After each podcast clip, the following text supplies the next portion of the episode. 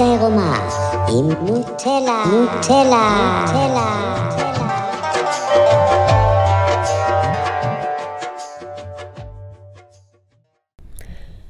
אז יש לי לאחרונה פרץ של יצירתיות. זה לא משהו חדש אצלי, אה, זה בא במעגלים. אני עוד לא בטוחה אם המעגל המדויק קשור לירח ולמחזור שלי ולמצב ההורמונלי והרגשי אה, שמשתנה לאורך כל חודש, אז יש לי איזושהי שאיפה מתישהו בעתיד באמת לעקוב אחרי זה, אבל אני מאמינה שיש כל מיני מעגלי זמן של תהליכים. זה יכול להיות חודש באמת של המחזור, זה יכול להיות שנה, זה יכול להיות שבע שנים. אה, אני לא יודעת את המספרים, אני לא יודעת כמה אם זה קבוע אצל כולם, אבל מה שבטוח אני יודעת ורואה על עצמי זה שיש מחזוריות מסוימת, אז יש לי, יכול להיות לי נגיד אה, שבוע שאני יוצרת המון, אה, סוג של מניה.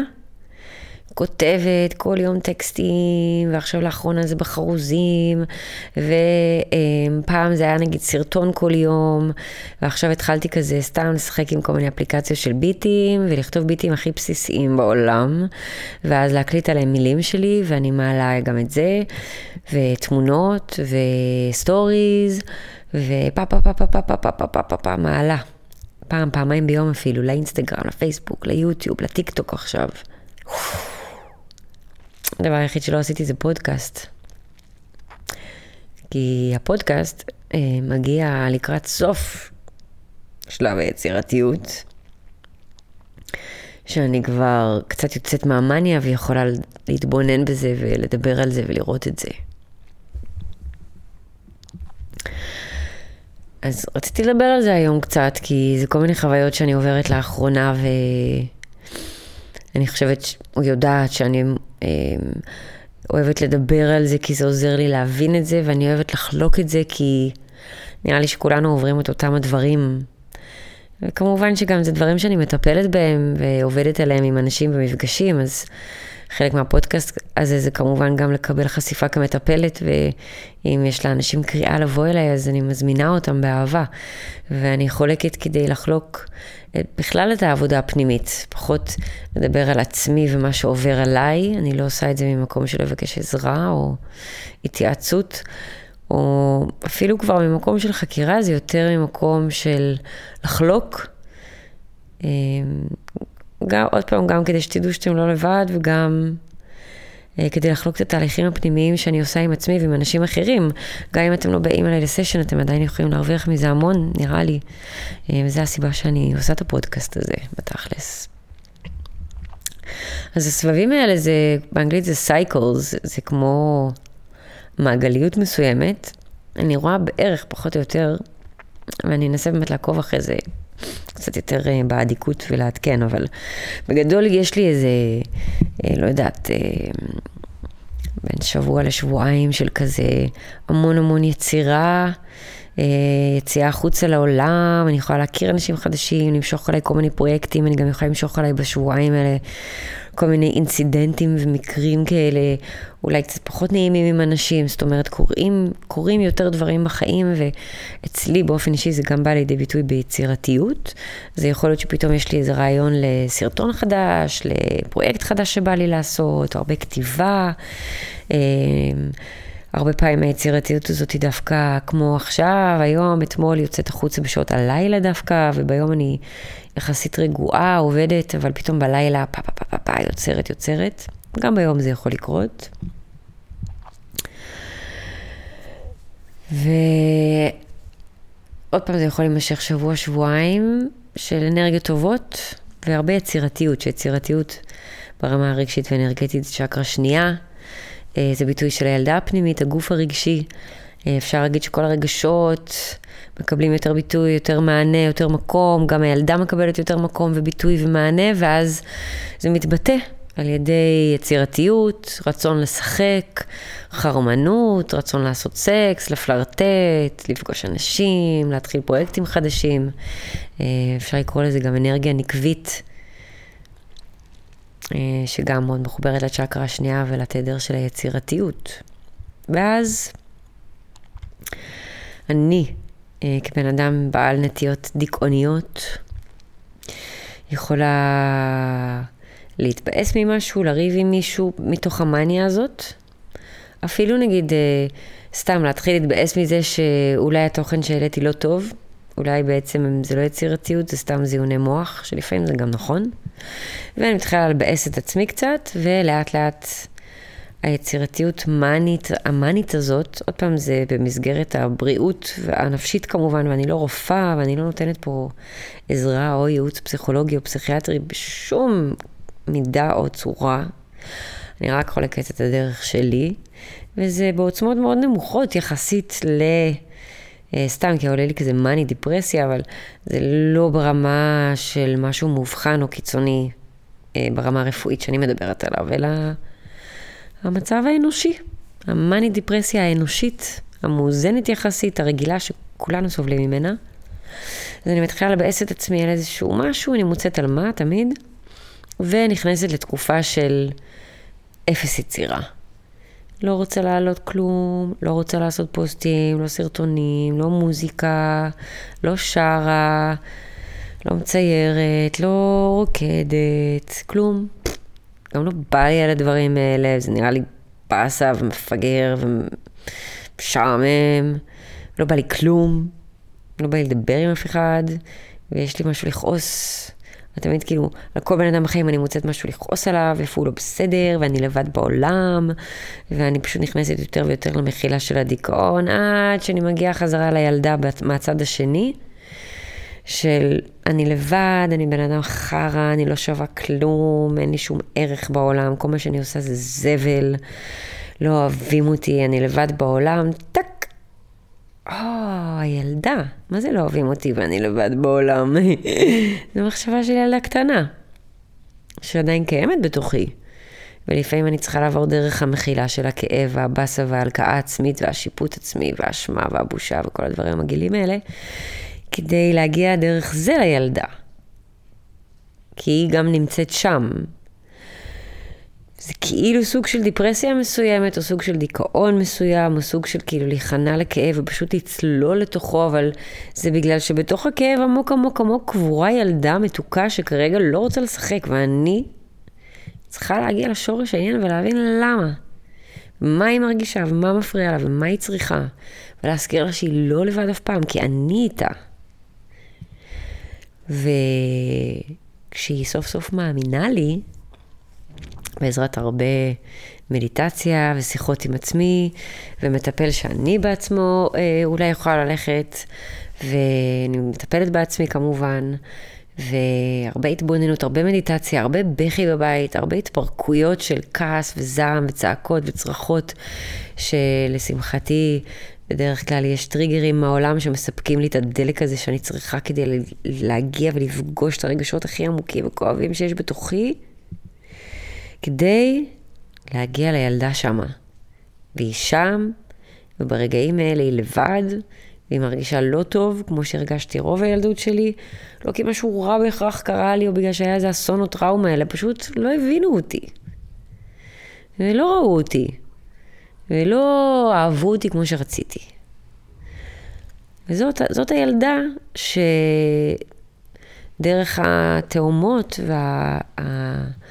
המוכנות שלי לצלול לכאב, אפשר להגיד לגיהנום, אבל לכאב ולחשיכה, האומץ שלי לעשות את זה, והתרגול וההתמדה שיש לי להגיע למקומות האלה, זה תכלס, כדי להחזיר לפני השטח ילדה שיושבת במעמקים שם לבד, התנתקה מהעולם ושכחה שהיא אהובה. ואם אני לא מוכנה לצלול לעומקים האלה, אז אני לא יכולה לעזור לה. והיא פשוט תמיד תישאר שם, ותבאס אותי, ותוריד לי את התדר, ותתבאס מכל דבר, ותעלב מכל דבר, ולא תאמין בעצמה, ולא תעשה כלום.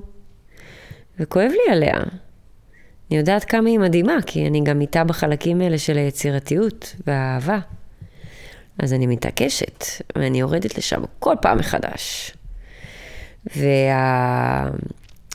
הדיפרסיה, כאילו הבאסה או הדיכאון קצת אחרי התקופה הזאת של יצירתיות, זה לא מ-0 ל-100, זה לא שזה מיום אחד אני ככה ויום אחר כך אני ככה. זה לא, זה אני בטוב ואני יוצרת ואני באנרגיה טובה ותדר טוב, והאנרגיה שלי כל הזמן באיזשהו מקום באינטראקציה עם העולם ועם המחשבות שלי. אז יש טריגרים, ויש דברים שקורים, ואנשים שאני פוגשת, והתדר זז. וזה מאוד מאוד מאוד מעודן, וזה קורה מאוד מאוד לאט, במרחקים מאוד קטנים וקצרים, אבל, אבל התדר משתנה, ואם אני אה, לא באמת הרגלתי מדיטציה באותו יום, לא באמת הייתי מספיק לבד, ולא באמת התבוננתי בדברים, התדר מתחיל להשתבש. ואז יום אחד אני קמה, שבוע אחר כך, ואני בתדר חרא ולא מבינה איך הגעתי לשם, כשלמעשה זה קרה במהלך כל השבוע האחרון. שהרגשתי שאני כל כך בטוב עם כל היצירתיות הזאת, ששכחתי מהתרגול ומהשקט ומהמדיטציה, וטאק, התדר עוד פעם משתבש ואני קורסת לכאב, או לא קורסת, אבל הוא שם מתחיל לבעבע. ויש נשים שיש להן נטייה לקרוס לכאב הזה, לי יש נטייה להדחיק את הכאב הזה וכאילו להתעלם מהילדה באיזשהו מקום. אז העולם מביא לי כל מיני סיטואציות קשות בחיים שמאלצות אותי לצלול למקומות האלה ולהגיע לילדה הזאת עם כל הכאב שמה. היקום מאוד מאוד מדייק איתי. ככל שאני יותר מדייקת עם עצמי, ככה היקום מדייק איתי. וברגע שהתדר שלי מתחיל להשתבש, אני מתחילה להרגיש את זה על ידי דברים שקורים לי בחיים, הגוף שלי, השעות שינה שלי, הרעב שלי, התחושות הפיזיות שלי בגוף. וזה הכל עניין של מתי אני שמה לב שהילדה טובעת לידי. כי יכול להיות שאני בשמש, עם המשקפי שמש, מעשנת, שותה, מבסוטה, הילדה שם צורחת בצד, אני לא שומעת אותה. אני מספרת לעצמי שהכל פה מדהים ואני בתדר טוב, בזמן שהילדה שבי צורחת וזועקת לעזרה. לא טוב לי, היה לי טריגר פה, היה לי טריגר שם, את לא מתייחסת אליי, את לא נחמדה אליי, את לא אוהבת אותי מספיק, אני לא שומעת, לא מקשיבה, אני כל כך עם האגו שלי בשמיים והראש בתוך החור תחת שלי, שאני לא מצליחה לשמוע את הילדה שזועקת פה לידי.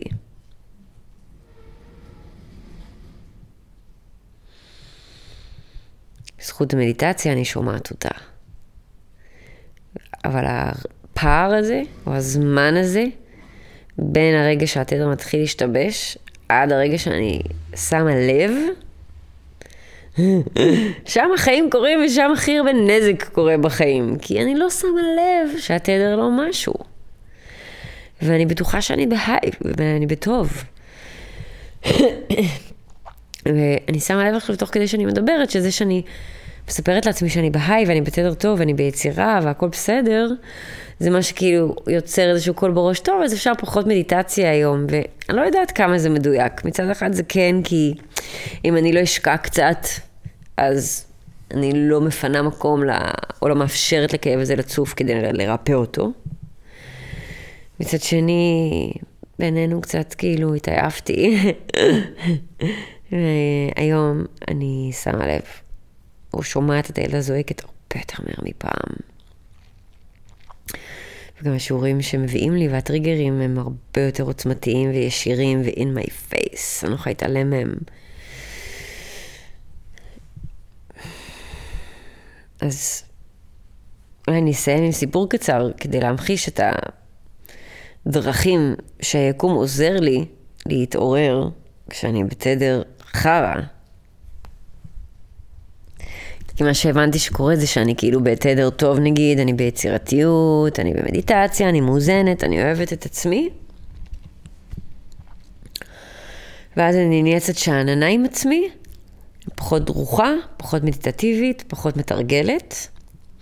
והיקום כל כך אוהב אותי, שהוא מביא לי לתוך הפרצוף שלי שיעורים קשים מאוד, שמציפים לי ים של כאב מהילדות, וזה לא עונש, זה כי היקום אוהב אותי, וכי הוא, אני כל כך כבר מדייקת עם עצמי, הוא כל כך מדייק איתי, שממש ביום שהטרור שלי מתחיל קצת להתעקם, אני חוטפת.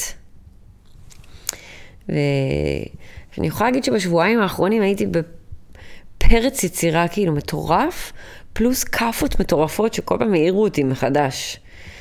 ואחד הדברים היה ממש אצלי בבית, אני לא אתן יותר מדי פרטים בגלל שזאת לא נקודה. אבל אני גרה בבית, בניין ישן בתל אביב, ושומעים פה את כולם, בכל הבניין. מי, מי, מי, מי שצועק שומעים אותו, מי שעושה מוזיקה שומעים, מי שמזדיין שומעים, טורק דלת שומעים, שובר משהו שומעים, זה אין מה לעשות. ועברתי לבניין אה, לפני איזה כמעט שנה, והיו פה אחלה שכנים, חמודים, כולם היינו פה חברים. עשו קצת רעש, שמענו אחד את השני, אבל זה לא הטריד, זה לא הפריע. ולפני איזה חצי שנה אה, עברו אה, בני אדם חדשים אה, להתארח פה בדירה לידי, לגור שמה. והתחיל איזושהי סאגה איתם של כעס. זה התחיל מזה שהם היו מזדיינים בקול רם, אבל זה היה נורא מעצבן אותי, אבל ניסיתי להבין כאילו למה זה מעצבן אותי. סך הכל אני אוהבת סקס, מעודדת סקס, מדברת על סקס, עושה סקס, נהנית מסקס, מה כל כך מפריע לך שהם מזדיינים? תהני מזה. נעים, אנשים עושים סקס, אפשר להתחרמן מזה. לקח לי זמן, לקח לי זמן, לקח לי זמן. בינתיים נורא התעצבנתי וכעסתי והחלטתי שהם לא בסדר. שהם עושים סקס כל כך ברעש, וכתבתי הודעה בקבוצה של הבניין, והבכתי אותה, והיא כעסה עליי, ושלחה לי הודעה מגעילה, והתנצלתי ואמרתי לה שהיא צודקת, ואחר כך אה, היו לנו עוד כמה התקלויות כאלה של את אה, שמה רעש, מוזיקה חזק, בבקשה תמניחי, אה, כל מיני אינטריגות. ועדיין ניסיתי להבין למה זה כל כך מעצבן אותי, היה רעש קודם בבניין, זה לא שהרעש זה העניין, זה הרעש שאני שומעת מהם. וזה הסקס, אבל גם סקס שמעתי לפני, אז זה הסקס שלהם. וחבר עזר לי להבין, כשהוא היה פה ושמע את זה איתי ביחד, פתאום הוא אומר לי, אה, את יודעת, זה כאילו מאוד אלים הסקס שלהם. ואז אמרתי, מה זאת אומרת? הוא אמר, תקשיבי, ופתאום אני שומעת כזה. אבל תבינו, אני שומעת את זה עם, עם קיר די עבה בינינו, ויש אקוסטיקה, כאילו, לא באמת שומעים הכל כל כך חזק, אני שומעת פליקים שהוא החטיף לה שמה חזק מאוד בטוסיק, או איפשהו בגוף, והצרחות שלה זה צרחות שעונג משולבות בכאב. סקס מאוד אה, אלים. פתאום קלטתי, וזו הייתה הסיבה גם שזה עשה לי טריגר, לא כי יש לי בעיה עם סקס אלים, אלא כי בילדות גדלתי עם הרבה אלימות בבית, וזה לא היה אלימות של מכות, כי זה לא היה, אבל אווירה אלימה, של צעקות, דחיפות, מכות עם אחותי, אה, אה, משיכות חזקות, צעקות, צרחות, קללות, אלימות. אז אני עושה עבודה עם זה, אני אומרת, אוקיי, זה מציף לי. זה מזכיר לי את האלימות מהילדות. אוקיי, אני עושה עם זה עבודה, עושה עם זה עבודה. עד שיום אחד, שבוע שעבר, אה, אני יושבת בבית, או, או לא, קמתי בבוקר, שמתי שיר בבית, במוזיקה, ברמקול, רמקול קטן, פליפ כזה, לא כזה חזק, אבל שמתי. במקלחת, ואני שומעת במקלחת כאלה, על הקיר. בום, בום, בום, בום. לא הבנתי שזה, לא הבנתי מה זה. המשכתי להתקלח בכיף שלי. ואני יוצאת, יושבת במדיטציה בבית, ושומעת בום בום בום עוד יותר חזק על הקיר. יא מטומטמת! צרחות עליי. Uh, to make a long story short, שאלתי אותה אם עשיתי משהו, כי באמת לא הבנתי, והיא התחילה לכתוב לי הודעות מגעילות, נבזיות, עם מילים נוראיות. ברמה האישית, כאילו, נכנסה בי. פסיכופתית, אה, כל הכאב שלך, טפלי בעצמך, ממש דברים נוראים. ואני קוראת את זה, ואני נושמת, אבל לפני שהתחלנו את ההתכתבות, אני חוזרת רגע, אחרי שהוא צרח לי המטומטמת, ישבתי בו בבית, ואני אומרת לעצמי, תנשמי, את מעבר לזה, אין בך כבר כעס, זה הכאב שלהם. אבל אני מרגישה את הכעס בתוכי בוער, ומתחיל לעלות ולעלות ולעלות, ואז באיזשהו שלב אמרתי fuck it, והתחלתי לצרוח, יא בני זונות! צרחות, צרחות, צרחות. ואז הייתה את ההתכתבות עם ההודעות, אבל פתאום ראיתי שמאוד עזרו לי להוציא כעס, שכל כך הייתי באיזה ego trip רוחני, של אני כבר מעבר לזה, שלא נתתי לכעס הזה לבוא לידי ביטוי, אבל הוא מה זה פעם שם עד כדי כך שפאקינג בן אדם בדירה ליד מקלל אותי, מאיפה הבאת את זה על עצמך מותק? זה כי יש בך מלא כעס. לא שמת לב. אז הודעות, קללות, ופתאום אני קולטת כאילו, וואו, זה ממש מזכיר לי גם את כל ההודעות המגעילות שאנשים במשפחה היו כותבים, וזה עוד יותר הזכיר לי כאילו אה, בילדות, אם הייתי נגיד כועסת על אחותי וצועקת אליה ומקללת אותה ואומרת לה משהו ממש ממש רע, פתאום נזכרתי בכאילו כל הרגעים האלה שהייתי עושה את זה, א', וב', שזה היה מעלה לי איזו תחושה באיבר מין, וזה, גם הפעם הזאת שישבתי פה וצרחתי עליהם, הרגשתי את זה גם בצ'קרה השנייה. וכל מיני תובנות, וכל מיני אסימונים, וכל מיני זיכרונות שלא היו לי קודם, ובכי מטורף פה איזה שעתיים בבית, והודעות, ולאט לאט אני נרגעת, ובסוף מגיעה למצב שאני מציעה לה קפה, היא כמובן מתעלמת, ושחררתי את זה, אבל זה היה טריפ, זה היה כמו לקחת סמים.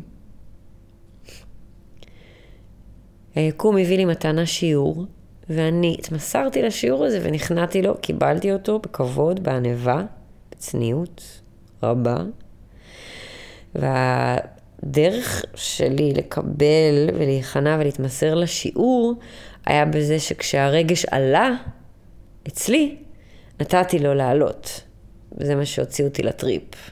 הרגש הזה בעצם. אפשר להגיד שכעס זה כמו סם מאוד חזק. התנגדתי, התנגדתי, ברגע שאפשרתי לעצמי לכעוס, זה היה כאילו נכנסתי לטריפ של סמים, והסם זה כעס. ואני מאוד מודה על החוויה הזאת. אני רואה גם שלפני שכל זה קרה, למרות שהייתי בהיי וביצירתיות ובטוב, היה בי כעס שהדחקתי. והיקום כל כך אוהב אותי, שהוא הביא לי לתוך הבית שלי את השיעור המושלם, כדי להציף את הכעס ולנקות אותו. ועל זה אני אומרת תודה. זה לא היה נעים, זה לא היה כיף, זה היה מביך. מסתכלת על עצמי מהצד ואני מתביישת בהתנהגות שלי. אני רואה שאולי שמתי מוזיקה קצת חזק בזמן האחרון וזה עצבן אותם. עשיתי להם דווקא כי הם עצבנו אותי עם הסקס הכואב שלהם, כאילו אני מוכנה לראות את כל הדברים האלה, זה סופר מביך וכואב. אבל אני מוכנה, אני מאמינה, אני בהתמסרות מסוימת למה שיש, ולאהבה, ולזה שאלוהים אוהב אותי, הוא מנסה לעזור לי. ולזה שאני עושה עבודה מדהימה, ולזה שאני בן אדם טוב, ואני לא רוצה את הדברים האלה בחיים שלי יותר, ושנים אני לא מבינה איך יכול להיות שאני בן אדם, מרגישה בן אדם כזה טוב מבפנים, ויש לי כזה חרא מבחוץ, ואני מבינה, זה כי היה לי, בנוסף לטוב הזה, גם הרבה חרא. והתהליך הזה, זה מה שעזר לי להציף את החרא הזה, כדי לנקות אותו ולהוציא אותו מהמערכת. והשיעורים וה... האלה הם מופלאים, והם נוראים בו זמנית.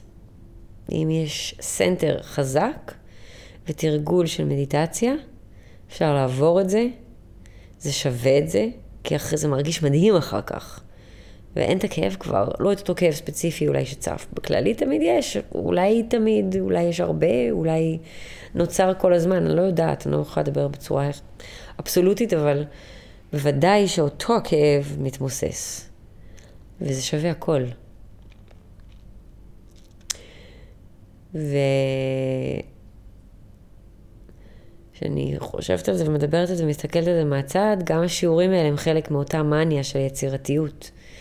כי זה למעשה, כאילו אני עדיין בתוך זה, זה יכול להיות איזה שבוע, שבועיים של פשוט הרבה הרבה רגש.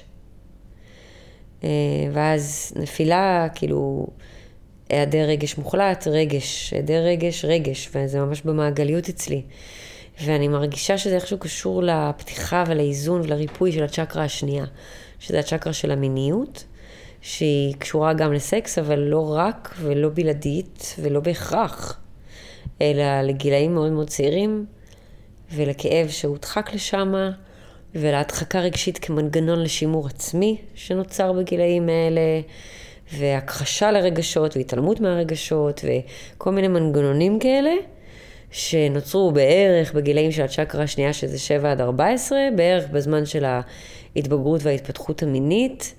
גם כל הרגשות האלה מאוד מאוד אמ, קשורים לאיברי מין שלנו ולצ'קרה השנייה ולאנרגיה המינית. ואני יודעת בוודאות היום להגיד שכשאני מאוד מאוד כועסת אני מרגישה את זה בתוך האיבר מין, בתור קצוצים, תחושה. אה, אפשר להגיד שהצ'קרה השנייה והאנרגיה המינית זה הגוף הרגשי שלנו, זה כל הרגשות שמה. אז יכול להיות שבגילאים 7 עד 14 למדנו כמנגנון אה, להדחיק ולסגור את הרגשות, וזה כנראה הפעיל במקביל משהו גם באנרגיה המינית ובמיניות שלנו ובצ'קרה השנייה. וכחלק מהעבודה שאני עושה לאזן, או לפתוח, לרפא ולאזן את הצ'קרה הזאת, אני עוברת סבבים אינטנסיביים של פתאום הרבה הרבה רגש, ואז לגמרי לא מרגישה את הרגש, והרבה הרבה רגש, ולגמרי לא מרגישה את הרגש. כשאני בתוך הרבה הרבה רגש, קורים לי דברים, טריגרים, שיעורים, לופים, דברים צפים, באמת כאילו שילוב של אה, לונה פארק וגיהנום רגשי אה, סופר intense, סופר מפחיד, מלהיב, הכל ביחד. fucking שיגעון, סוג של טירוף, באמת. האישה המשוגעת, זה. אני מזכירה לעצמי שזה גם, בסופו של דבר, כדי להגיע למקום מאוזן בין הרגש והיצירתיות, לשקט ולפסיביות ולחוסר עשייה, בין העשייה לעשייה, בין התנועה למנוחה. אבל בגלל שהמנגנון בכלל היה כל כך סגור אצלי במהלך שנים, כמו אצל הרבה אנשים אחרים, עצם זה שאני בכלל פותחת את המנגנון הזה עכשיו, הוא מתחיל לעבוד, הוא בהתחלה קצת מקרטע, וזה יכול להיות מעיק ולא נעים, ו... אה, אבל זה גם מאוד מלמד ומפתח תוך כדי, ואני חושבת שחייבים לעבור את זה. והמדיטציה וההתבוננות והחיבור לעצמי זה העוגן שלי. המדיטציה שלי בבוקר, התרגול שלי בבוקר שקורה כל יום ללא יוצא מן הכלל. ההתבוננות בכל הדברים האלה, התהליך שאני עוברת, שלאט לאט אני משתנה ומתבגרת, כל הדברים האלה מאפשרים לי אה, באמת לעשות את העבודה שם בצ'קרה השנייה, לפתוח את הרגש, ללמוד לאזן את זה, לחיות עם זה, ליהנות מזה, להשתמש בזה לטובה, וגם ללמוד להיות בשקט וברגיעה ובחוסר עשייה, באהבה, להיות נוכחת, להיות בכאן ועכשיו, פשוט להיות.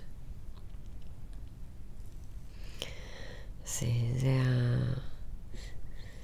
הדבר שרציתי לשתף אתכם היום. סליחה שאני מזיזה את המיקרופון ואז הווליום משתנה, אני פשוט נכנסת לטראנס של דיבור ואני מחזיקה אותו הפעם, אז אני מתנצלת. אה, וזהו, ותודה שהקשבתם, אם הקשבתם עד עכשיו, כל הכבוד. כבר 28 דקות עברו. אה, אני אשמח לשמוע פידבק מכל מי שמקשיב לי, תמיד.